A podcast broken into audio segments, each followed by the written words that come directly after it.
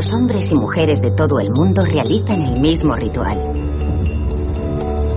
Se acuestan, cierran los ojos, respiran profundamente y por último duermen. Familiar y misterioso a la vez, el sueño es una necesidad vital que ocupa un tercio de nuestra existencia.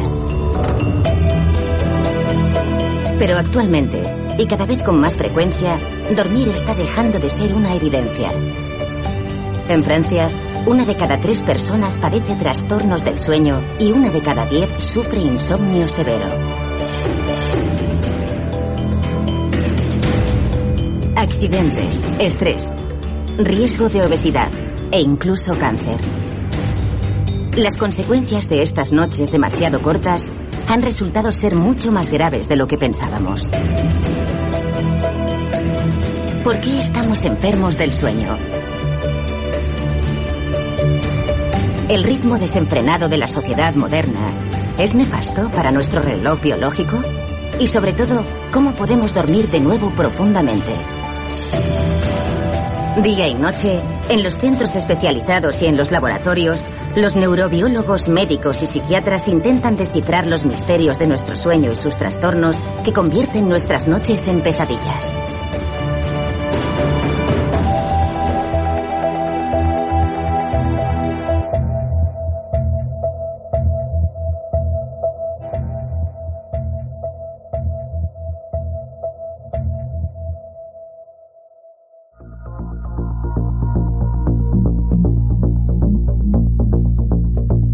50 años, el tiempo medio de sueño ha disminuido en una hora y media. Hoy, por primera vez en su evolución, el hombre se ha emancipado de su ritmo natural. De día o de noche, nuestros ciclos de sueño-vigilia han perdido su sentido. La causa, el ritmo desenfrenado del trabajo y de las actividades, las perturbaciones sonoras y las nuevas tecnologías que invaden cada vez más nuestras noches.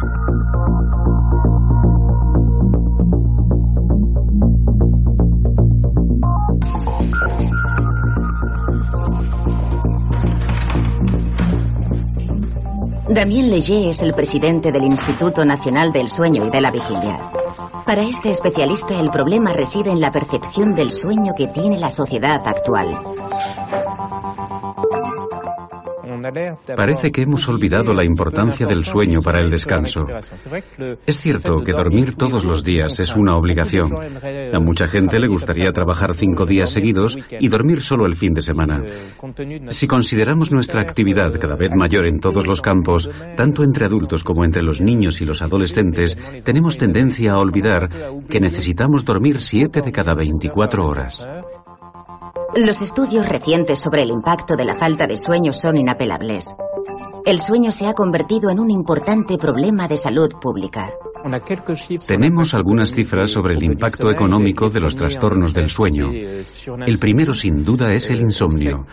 Sabemos que el absentismo laboral de los insomnes es el doble que el de las personas que duermen bien. A los insomnes les cuesta más asumir las causas de la fatiga y cuando tienen una pequeña infección o algo más importante, se ausentan más que quienes duermen bien. Recientemente se han empezado a estudiar las consecuencias económicas de esta enfermedad. A lo largo de los siglos, el sueño siempre ha sido un misterio, y solo hace unas décadas que los neurólogos comenzaron a vislumbrar sus efectos benéficos. Durante mucho tiempo se pensó que el sueño se reducía a la inactividad de nuestro cerebro. Sin embargo, cuando dormimos, nuestro cerebro permanece muy activo Ordena, clasifica y procesa la información del día creando nuevas conexiones entre las neuronas. Es, por tanto, una etapa indispensable en el aprendizaje y en la memorización. Pero los beneficios del sueño también se extienden al resto de nuestros órganos. Durante el descanso, se regeneran e incluso se reparan los daños acumulados durante el período de vigilia. Después de siete u ocho horas de sueño, nuestro organismo está preparado, tanto mental como físicamente, para afrontar un nuevo día.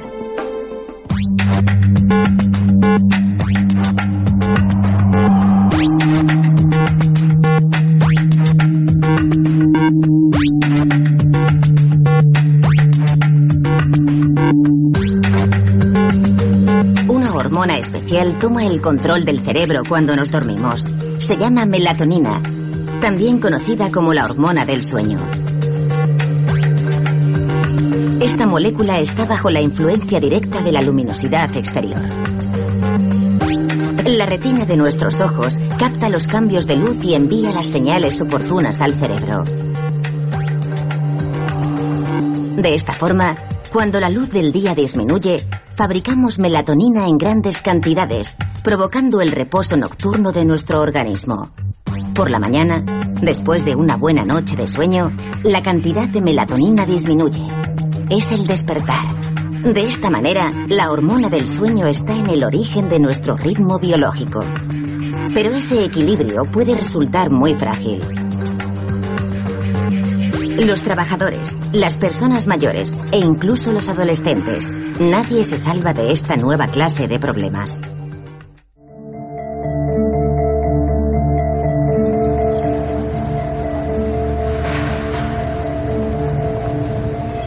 Cada año más de 5.000 pacientes pasan por consulta en el Hotel Die.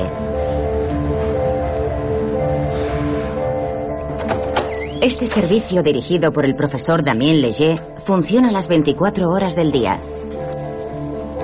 Cuando cae la noche, la doctora Alice de Sontis visita a los ingresados.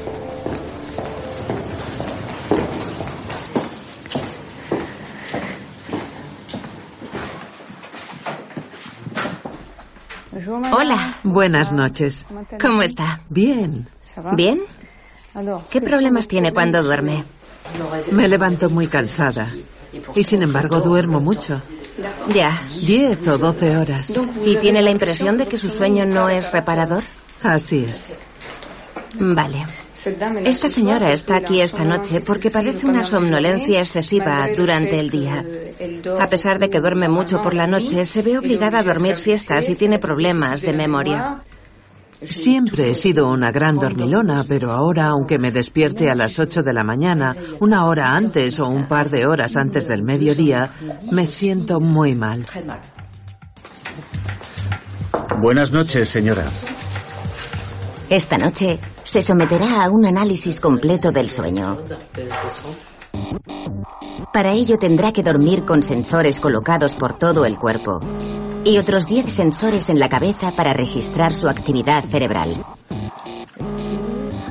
Buenas noches, hasta mañana. Esta prueba se llama polisomnografía. Todos los datos que se recogen en directo en las tres habitaciones del sueño llegan aquí. Todos los electrodos que hemos colocado recogen estas señales que podemos observar en la pantalla. Así registramos los movimientos en color, registramos el tono muscular, registramos los ronquidos, la saturación de oxígeno, la frecuencia cardíaca y también los movimientos torácicos y abdominales. En la pantalla de control, los médicos pueden verificar la calidad del sueño. Existen diferentes fases durante las cuales el sueño puede ser más o menos profundo. Analizamos el electroencefalograma durante toda la noche y vemos las diferentes fases del sueño para saber si sus fases del sueño se producen en la proporción correcta. Es decir, una fase de sueño ligero, una fase de sueño profundo. Cuando todo va bien, esas fases se encadenan unas con otras conformando un ciclo que se repite entre cuatro y siete veces cada noche hasta que despertamos.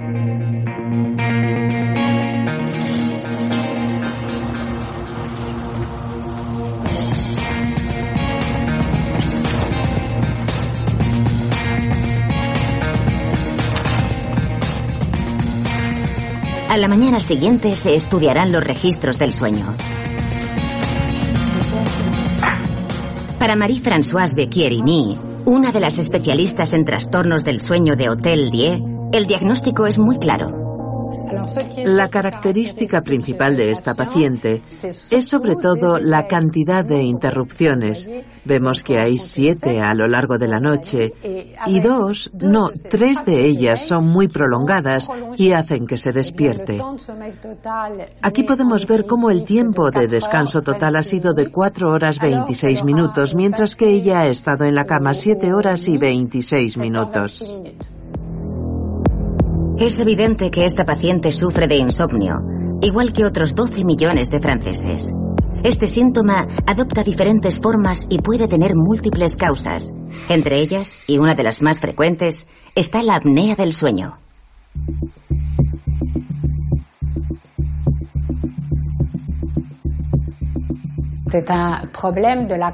Es un problema de los comandos respiratorios durante el sueño. La faringe se puede cerrar durante la inspiración y el ronquido es la primera señal de una cadena que va a empeorar. Algunas personas tienen apneas que duran 30, 40 segundos y a veces más. Las apneas provocan un despertar brusco y es ese despertar lo que salva al enfermo, porque cuando se despierta vuelve a respirar.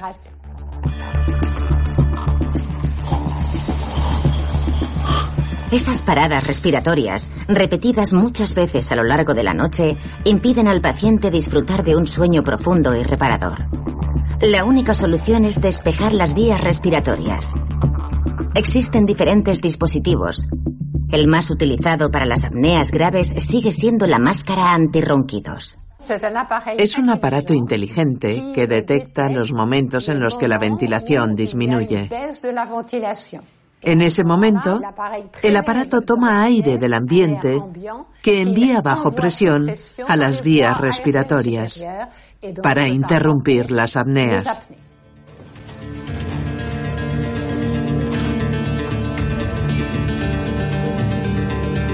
En Francia, solo un 10% de los casos de apnea son diagnosticados. Según los especialistas, 15 millones de personas podrían padecer apnea. Esta enfermedad no es la única causa de los trastornos del sueño. En sus consultas, los médicos buscan sistemáticamente otras patologías, como el síndrome de las piernas inquietas, en el que los pacientes sufren un impulso incontrolable de mover los miembros inferiores durante la noche. Pero en más de la mitad de los casos de insomnio grave, se esconde un paciente con depresión.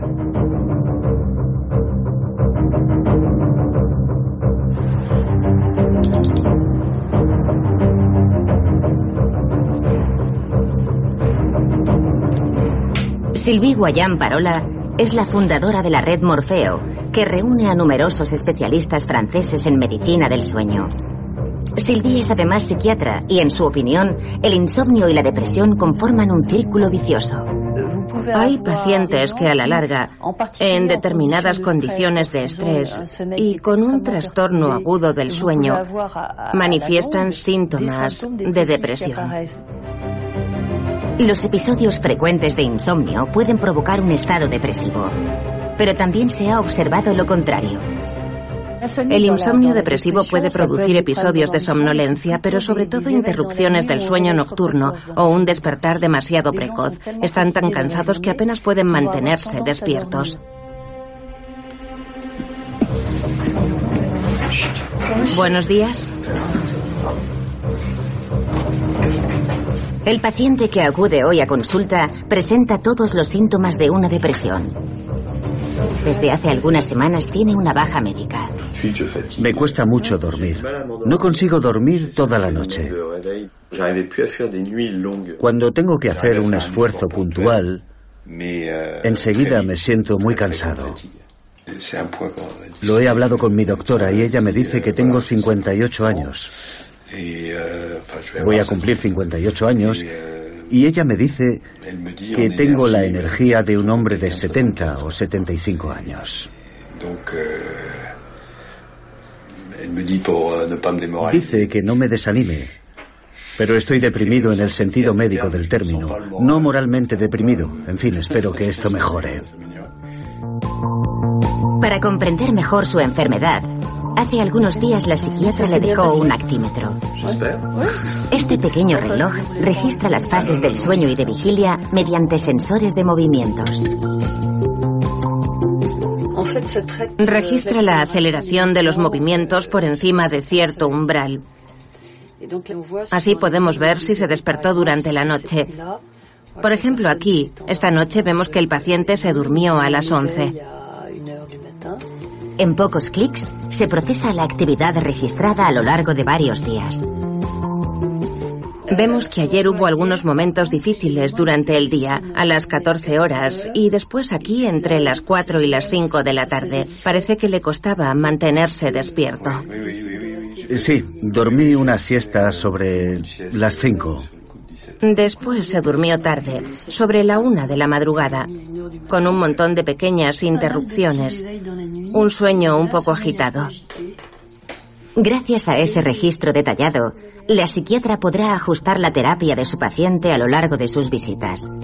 Curar su depresión es la mejor oportunidad que tiene para volver a dormir bien. Aunque su recuperación podría tardar algún tiempo, tiene tratamiento. Solo en ocasiones excepcionales, el insomnio es incurable. En estas imágenes grabadas en los años 90, Michael Cork un profesor de música de 41 años acaba de ser ingresado en el Hospital Universitario de Chicago. Su estado era de una extraordinaria gravedad. Llevaba más de dos meses y medio durmiendo apenas unos minutos cada noche y sufría problemas motrices y alucinaciones. ¿Cuánto tiempo lleva aquí?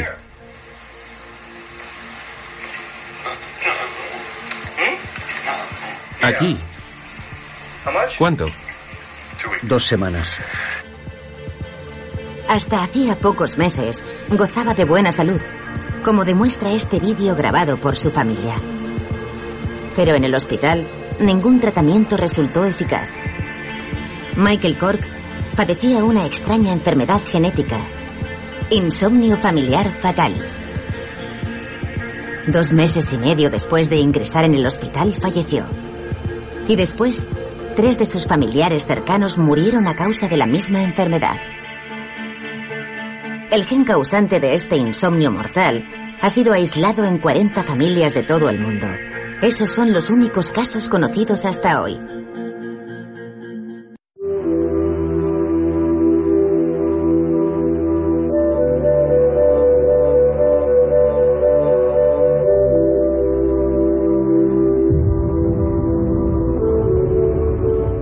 Más allá de las numerosas patologías, es la sociedad en general lo que perturba nuestro sueño. Una de cada tres personas se queja de que pasa malas noches. Sin embargo, no todas ellas están enfermas en el sentido estricto del término. Están desajustadas. Para Damien Leger, los principales afectados son los empleados. Actualmente el tiempo de sueño de la población es, por término medio, de unas 7 horas durante la semana y de 8 horas durante el fin de semana. Pero lo más alarmante es el porcentaje de población que duerme menos de 5 horas al día, y eso afecta al 30% de los jóvenes activos. El segundo determinante es el tiempo que se dedica al transporte. Cuanto más lejos vivamos, más tiempo le dedicaremos durante el día y menos dormiremos.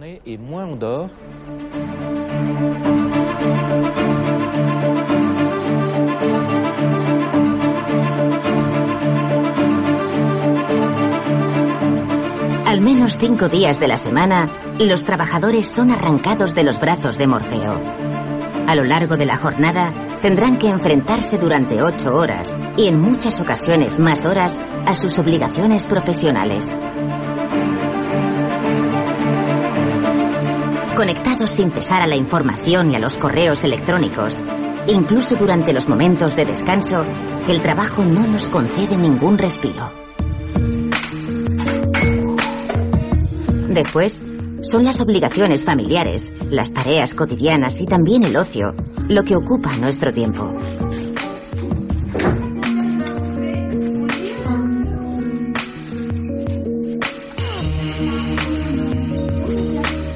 Los adultos, pero también los jóvenes. Nadie se salva de la fatiga.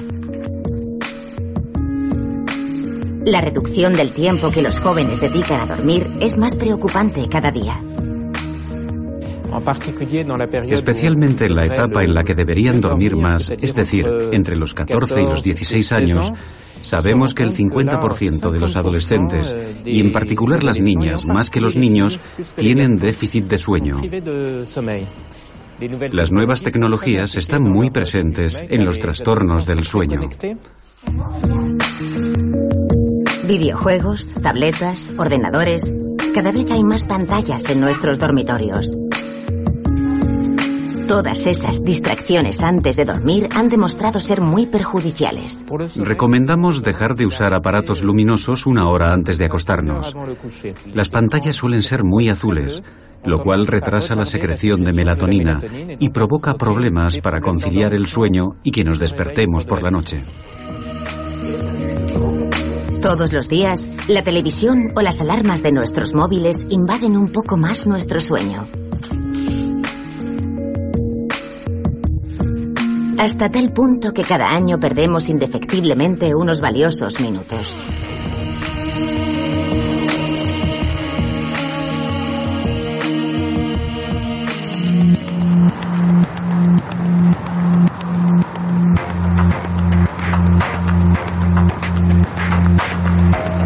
Cuando la ciudad empieza a apagarse lentamente y la mayoría se prepara para dormir, otros van a trabajar. Wishem, de 27 años, está a punto de empezar su jornada. Es encargado de obras en las vías del metro de París.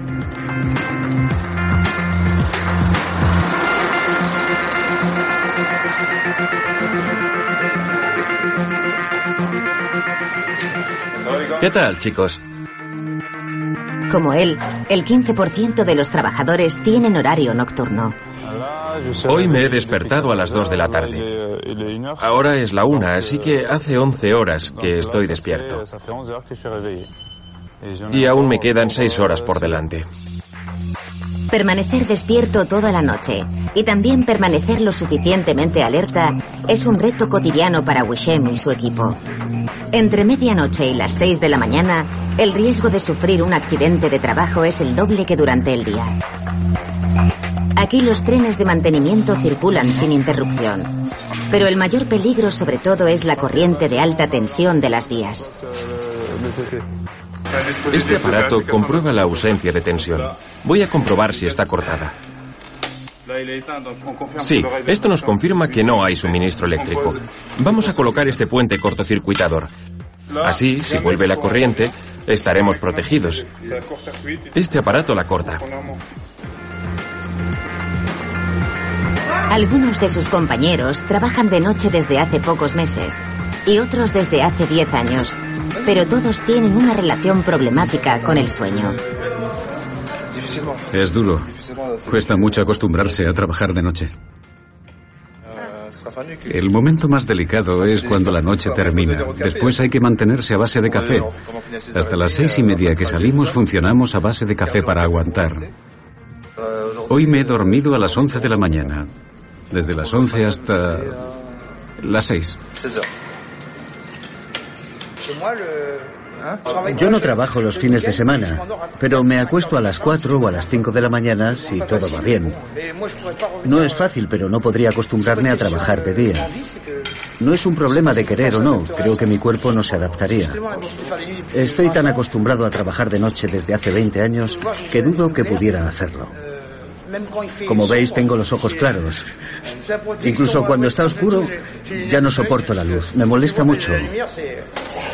Me deslumbra. Yo soy noctámbulo. No soy nada de diurno. Para el profesor Leger, estos testimonios no son en absoluto sorprendentes.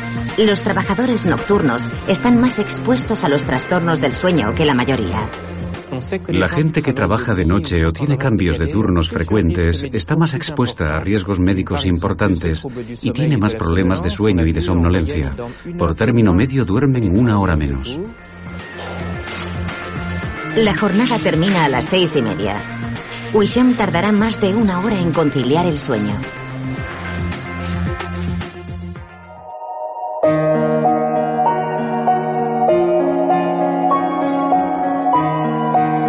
Estudios recientes, la privación del sueño durante 24 horas aumenta de forma significativa la hormona del estrés. La fatiga provoca además ansiedad e irritabilidad, pero el mayor peligro sigue siendo el déficit de atención. En Francia, La somnolencia al volante preocupa a uno de cada tres automovilistas. La somnolencia multiplica por tres el riesgo de accidentes de tráfico y es la causa de cientos de muertes cada año. Pero el déficit de atención también habría sido la causa de algunas grandes catástrofes. El 26 de abril de 1986, a la 1 y 26 minutos de la madrugada, se produjo la explosión de Chernóbil. Al principio se consideró un desafortunado fallo en su manipulación. Pero posteriores investigaciones revelaron que los operarios llevaban trabajando más de 13 horas sin descanso. Tres años después, el 24 de marzo de 1989, se hundía el petrolero Exxon Valdez, provocando el vertido de miles de toneladas de hidrocarburos en las costas de Alaska. El capitán se había dormido al timón. Tras aquel desastre ecológico, en Estados Unidos se aprobó una ley por la cual las tripulaciones están obligadas a descansar 10 horas al día.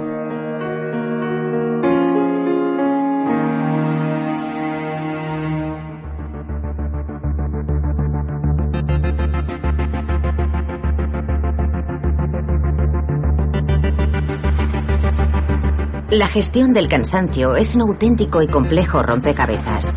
Desde hace décadas, los investigadores siguen de cerca a quienes intentan doblegar el sueño.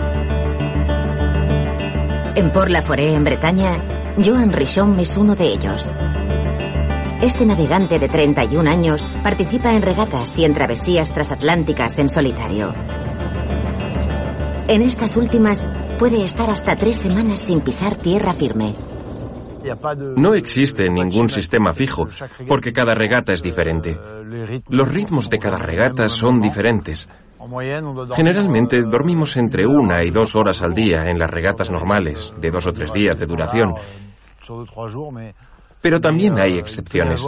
Recuerdo una regata de tres días en la que no pude dormir absolutamente nada.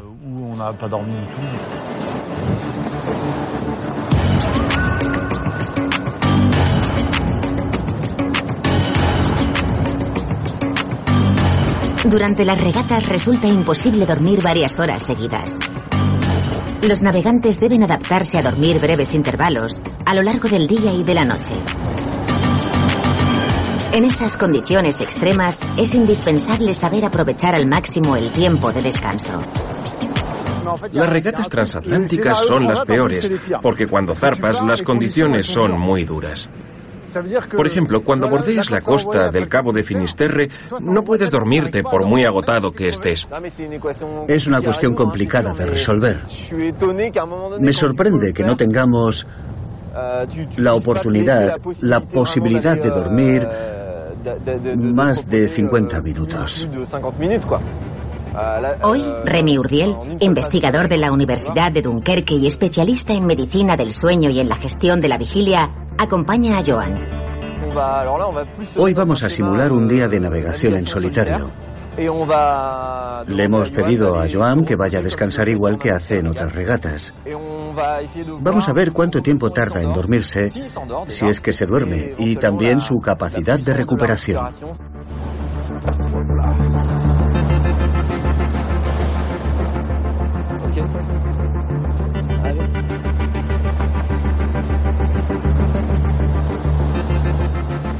Remy Urdiel lleva tres años estudiando al navegante para mejorar su rendimiento, pero también para recoger datos útiles para mejorar los ritmos de ciertos trabajadores con turnos de noche o alternos.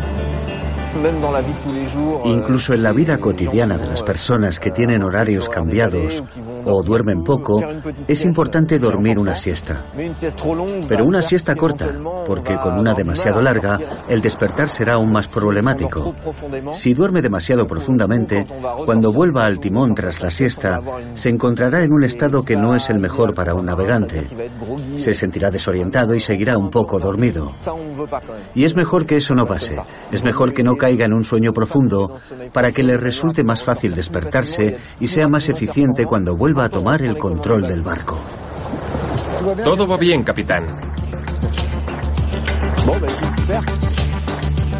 Para medir la tan temida disminución de la atención al despertar, Joan se somete a un test rápidamente.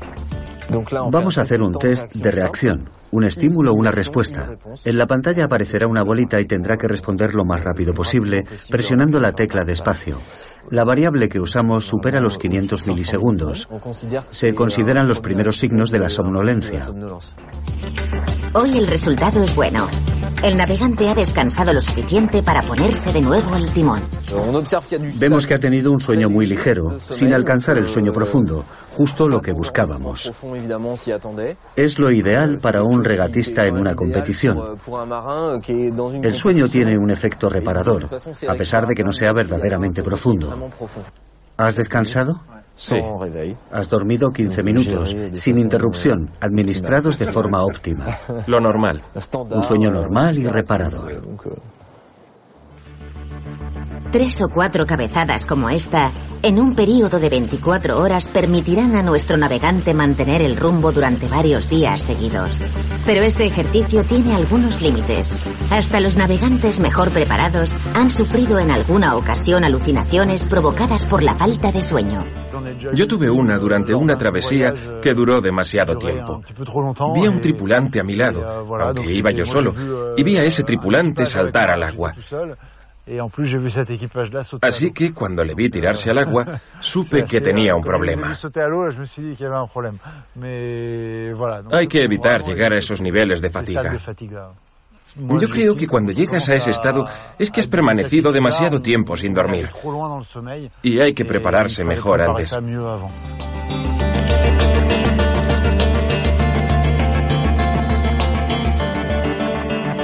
Hasta hoy Randy Garner sigue teniendo el récord de privación del sueño. En 1964, este adolescente americano de 17 años estuvo 11 días sin cerrar los ojos. Pero, ¿cuánto tiempo puede estar el ser humano sin dormir? Nadie lo sabe, porque nunca se volvió a repetir una experiencia tan prolongada. Los científicos se niegan a llegar tan lejos con los límites de nuestro sueño. Pero eso no impide que sigan saliendo a la luz algunos desafíos extremos. A finales de enero de 2014, en Epgo, se desarrolló uno de ellos. Duró seis días y seis noches.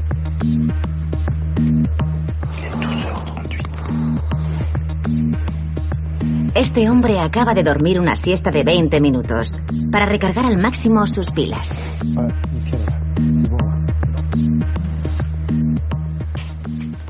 Micael Michaletti ha dormido solo una hora y 30 minutos en cuatro días. Al despertar, sigue estando aturdido. Ok.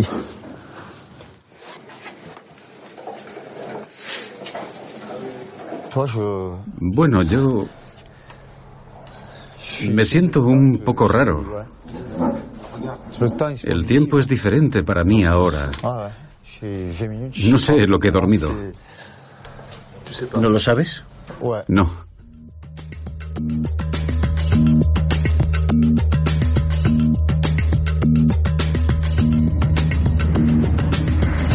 Este deportista participa en carreras extremas. En una de esas carreras, llamada Ultra Trail, debe recorrer el máximo de kilómetros posible. Estoy cerca de los 1900. Aún no he llegado, pero creo que estoy a unos 10 kilómetros. Durante seis días y seis noches, el equipo médico lo vigila de cerca. Además del esfuerzo físico continuo, su cuerpo se enfrenta a otra dura prueba. Está tan privado de sueño que aparece cada vez con más frecuencia el sueño profundo, que teóricamente no debería surgir en los primeros 20 minutos. Es un reflejo de su sufrimiento. Su organismo privilegia el primer sueño, el sueño de recuperación física. Micael Michaletti está siempre buscando mejorar su rendimiento. Hace dos años, durante su primer intento de batir el récord, su organismo pagó un alto precio. Después de seis días y seis noches, aparece una fase que puede ser de euforia, pero después aparece la llamada fase depresiva, en el sentido físico y psicológico del término. Las consecuencias cuando termina una carrera pueden durar entre 15 días y tres semanas, de forma que siempre dejan alguna huella.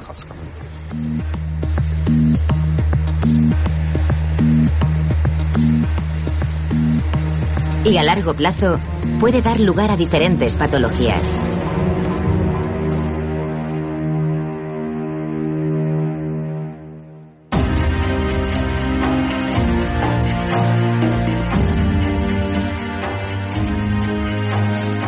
Desde hace más de una década, los investigadores actualizan regularmente la larga lista de enfermedades provocadas por la falta de sueño crónica.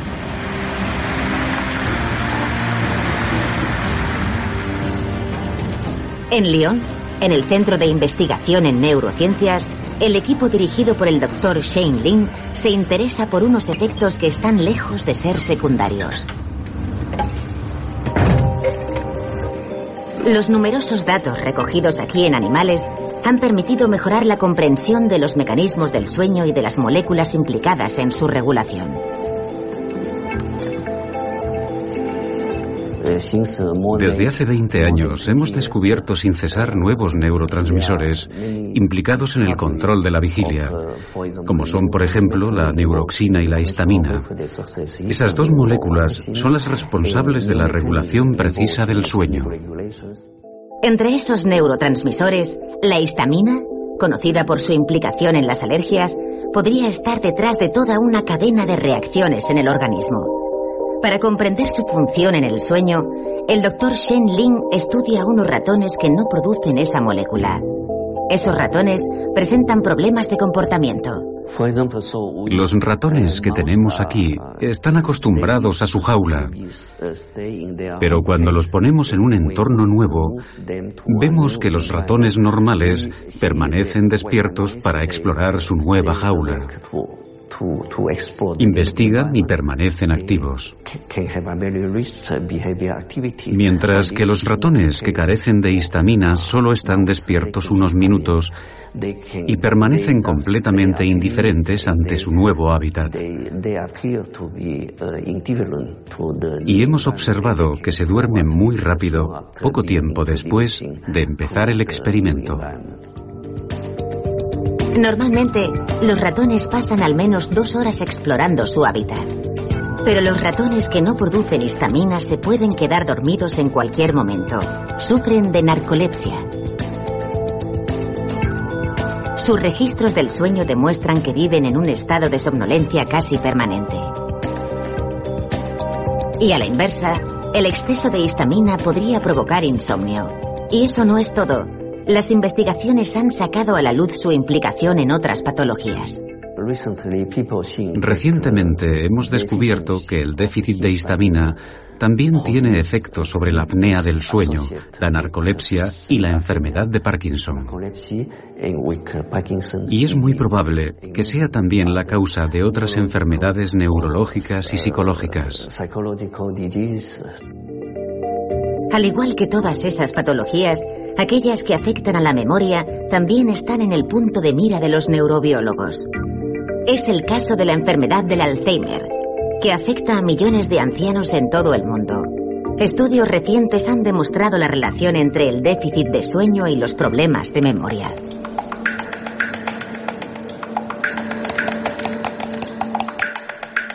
A pocos pasos de aquí, Logon Señé un investigador del equipo del Dr. Lin estudia esta hipótesis en las moscas.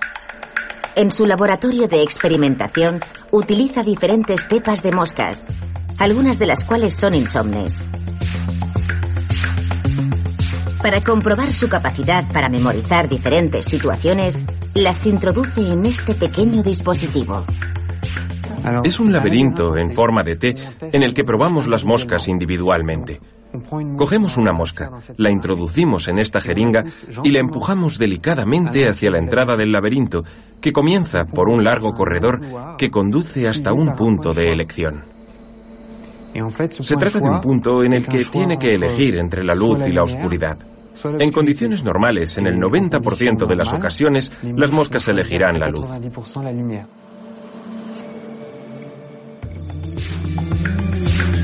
En la primera prueba, todas las moscas, insomnes o no, se dirigen instintivamente hacia la luz. Pero en la segunda ocasión, el investigador introduce en la cámara iluminada un producto repulsivo. Tras dar algunos pasos, se espera que las moscas lo eviten.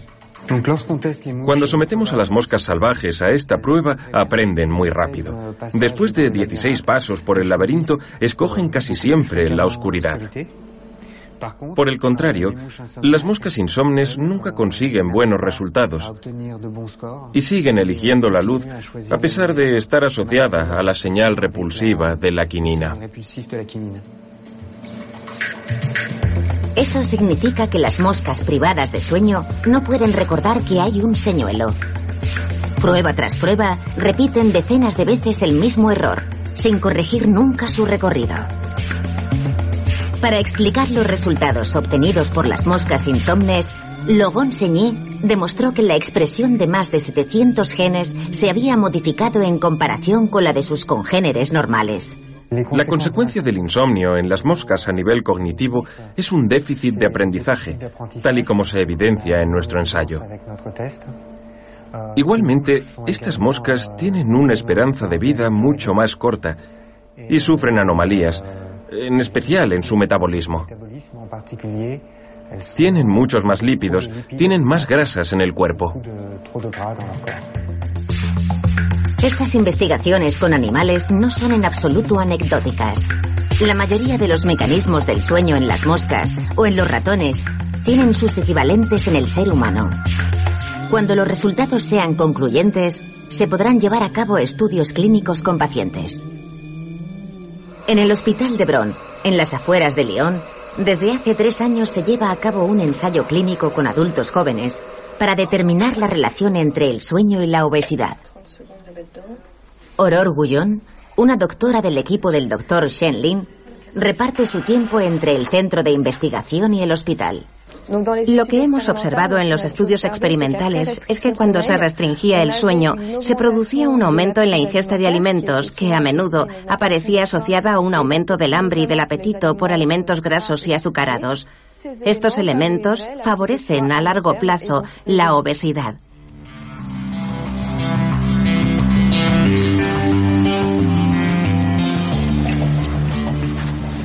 Hola, ¿qué tal? Voy a enseñarte el cuarto donde pasarás la noche. Este joven con sobrepeso que participa en el estudio va a pasar la noche bajo observación. Estás en tu casa. Ponte cómodo y enseguida vuelvo. Tienes que rellenar estos cuestionarios sobre la calidad de tu sueño. Nuestro propósito es aumentar su tiempo de sueño, pero si es insomne, resultará más complicado. Por eso intentamos verificar antes que el sueño del voluntario tenga de partida una buena calidad, para tener más posibilidades de incrementar su tiempo de sueño.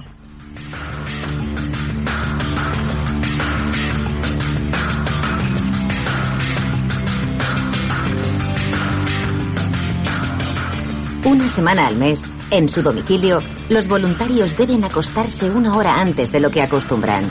Posteriormente pasan una noche en el hospital sometidos a una amplia batería de pruebas. El objetivo es determinar si esas horas extra de sueño resultan benéficas. Los resultados preliminares de este estudio nos indican ya que en el segmento comprendido entre los 18 y los 25 años es posible prolongar el sueño y reducir así la ingesta de alimentos. Igualmente se produce una disminución del apetito por los alimentos grasos y dulces. Por todo ello, se podría utilizar este método para el tratamiento de la obesidad, controlando la higiene alimentaria y la práctica deportiva. Una buena cura de sueño bajo vigilancia médica podría ser un remedio para la obesidad, pero también para la diabetes y la hipertensión, todas ellas enfermedades asociadas al insomnio, que se han convertido en una plaga para nuestras sociedades. Para Damien Leger, del Instituto Nacional del Sueño y de la Vigilia, ciertos efectos del déficit de sueño siguen sin estar claros, pero las cifras no engañan. Las mujeres que trabajan de noche tienen un 50% más de probabilidades de tener cáncer de mama que las mujeres que trabajan de día. Cada día se realizan más estudios, pero aún queda mucho por hacer para intentar establecer la relación entre el sueño y el riesgo de cáncer. Ahora, la prioridad de los científicos es llevar a cabo estudios sobre el sueño y desarrollar tratamientos específicos para cada tipo de trastorno. Porque en la actualidad, la mayoría de los medicamentos prescritos se usan de una forma masiva y a menudo inadecuada. La doctora especialista del sueño, Sylvie Guayán Parola, da la voz de alarma sobre el abuso en la prescripción de somníferos. Observamos que efectivamente se recetan muchísimo a pacientes de entre 70 y 75 años. Yo creo que no se deberían prescribir tanto porque en realidad los ancianos están en una situación en la que pueden organizar su tiempo, no tienen que demostrar nada, especialmente al día siguiente. No hay ningún problema en que se despierten un poco tarde o en que duerman una siesta y sin embargo vemos que se recetan al 50 o al 55% de los ancianos es una locura.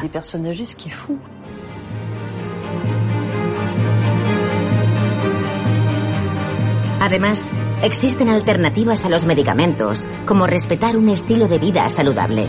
Si el problema es más profundo, los pacientes también pueden seguir terapias conductuales para volver a aprender a dormir profundamente.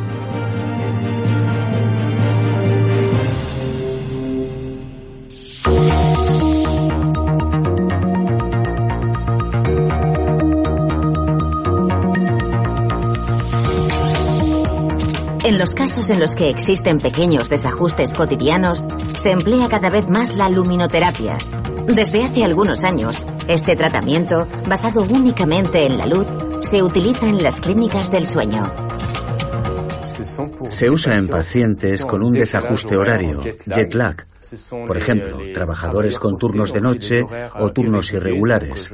Trabajan tres días en horario nocturno y luego dos durante el día, y su reloj biológico está completamente desajustado. Igualmente, la terapia lumínica se puede usar en algunos casos para tratar el insomnio. La luminoterapia es una alternativa a la medicación para algunos pacientes. En esas sesiones especiales, todo el trabajo lo hace nuestra hormona del sueño, la melatonina.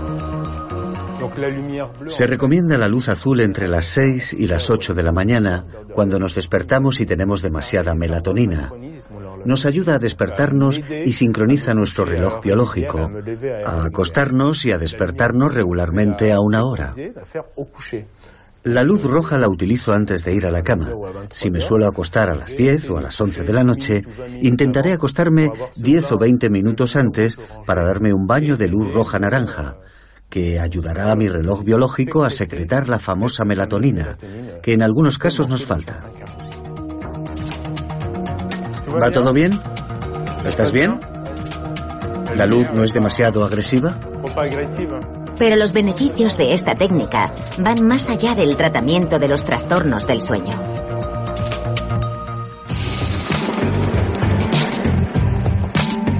En París, en este restaurante de moda, proponen a sus clientes una terapia con luz azul mientras desayunan.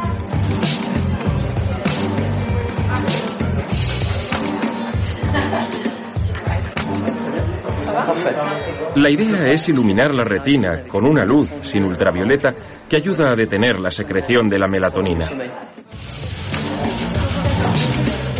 Es una iniciativa inspirada en los países escandinavos, en los que, debido a la falta de luminosidad durante el invierno, necesitan regular la hormona del sueño.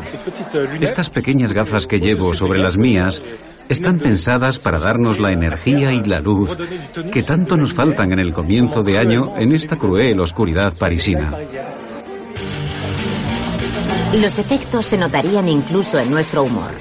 Me gusta, porque el tiempo no es muy bueno, es bastante gris y sí, parece que puede ayudarnos.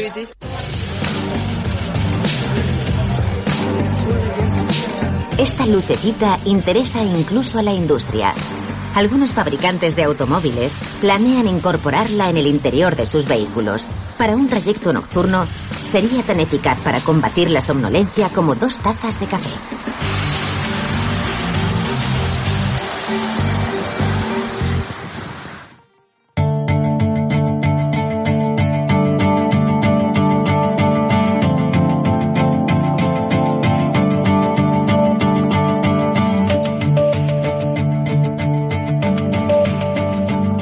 Siete horas es el tiempo mínimo que deberíamos dormir.